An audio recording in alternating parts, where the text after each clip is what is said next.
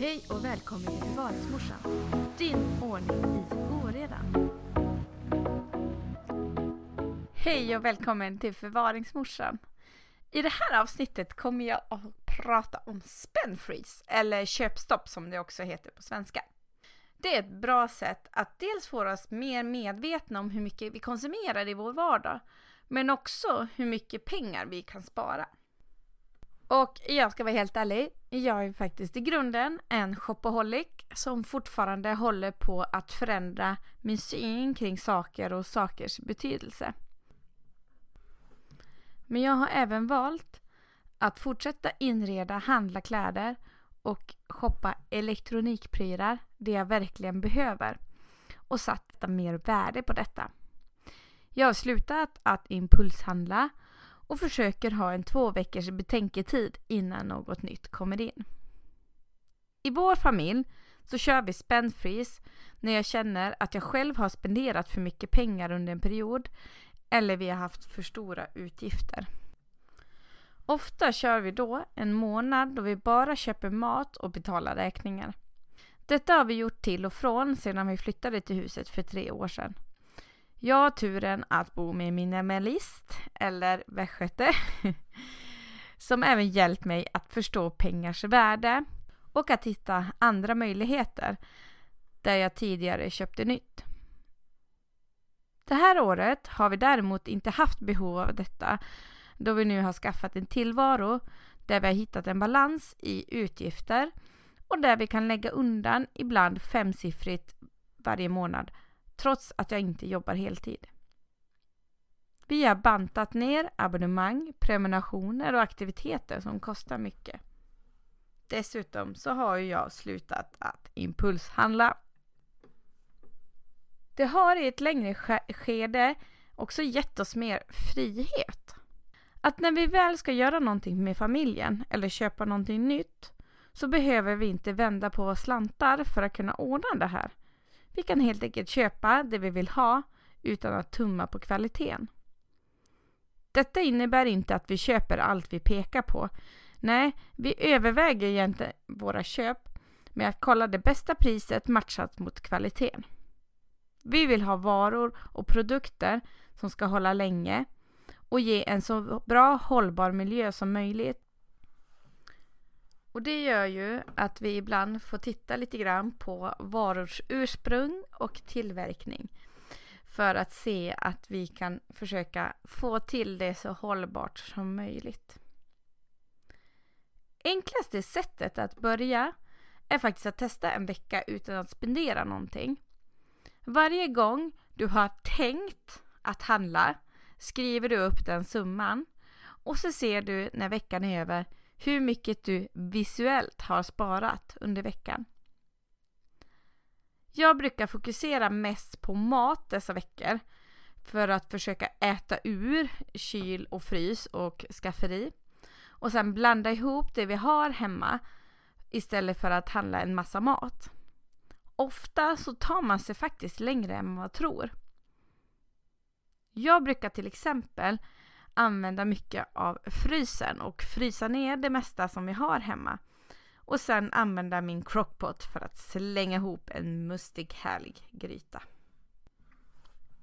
Jag ser även till att försöka ha kylen preppad och listan med aktiviteter laddad när vi ska ha spendfri-veckor för att inte göra oförutsägbara beslut. Tanken är att man inte ska behöva göra spendfreeze forever utan att man ska hitta en balans där man blir medveten om sin konsumtion och hittar en hållbar livsstil som fungerar för en själv. På mitt Instagramkonto förvaringsmorsan kan du hitta mer information om hur du organiserar spendfreeze-veckor och vilka budgettips man kan göra för att tänka mer smart på den här veckan. En annan person som jag gärna vill tipsa om när jag pratar just om spendfreeze är Jordan Page, som är en 8-barnsmor från USA som jobbar just med att spara och investera smartare. Hon tog sig från att knappt ha mat på bordet till att idag ha ett big mansion och driver ett multimiljonföretag Mycket på grund utav att hon är sparsam, eller det som heter på amerikanska frugal, har gjort att hon har blivit faktiskt miljonär. Hennes kanal på YouTube och Instagramflödet ger många bra tips och råd om hur man kan spara i vardagen utan att välja bort vardagssaker. Och det här tipset ger jag från mitt hjärta. Jag har inget samarbete med henne, utan jag tycker bara att hon är genuint duktig på detta. Och speciellt för de barnfamiljer som har det väldigt svårt att få ihop pengarna i vardagen. Så ska vi sammanfatta nu att börja med en spendfreeze-vecka, vilket jag tycker att du ska göra. Så ska du ta med dig de här följande tipsen. 1. Planera in din spendfreeze-vecka väl. Se till att du har kylskåpet och aktiviteter fullproppade som inte kostar pengar. 2. Se till att du skriver upp alla gånger du tänker att du vill spendera någonting, för att se sen hur mycket du visuellt har sparat. 3. Fokusera på att inte köpa så mycket nya saker till ditt kylskåp under den här veckan, utan försök att äta av det ni redan har hemma.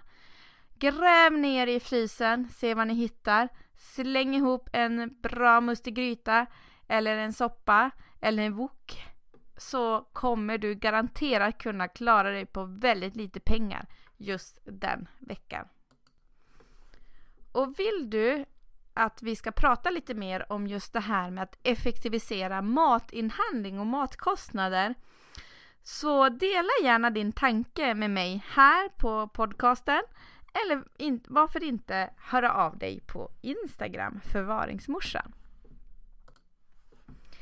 Jag tycker själv att det är väldigt roligt att kunna laga mat som har god kvalitet, är varierad men inte kostar alldeles för mycket pengar. Och det är ju faktiskt så att förutom hyran så är ju maten en utav våra största utgifter. Så fatta penna och papper, sätt igång att planera in din spendfreeze-vecka.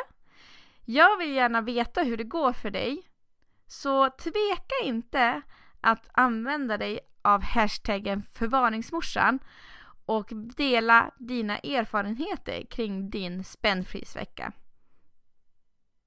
Tills vi ses nästa gång. Ha det gott!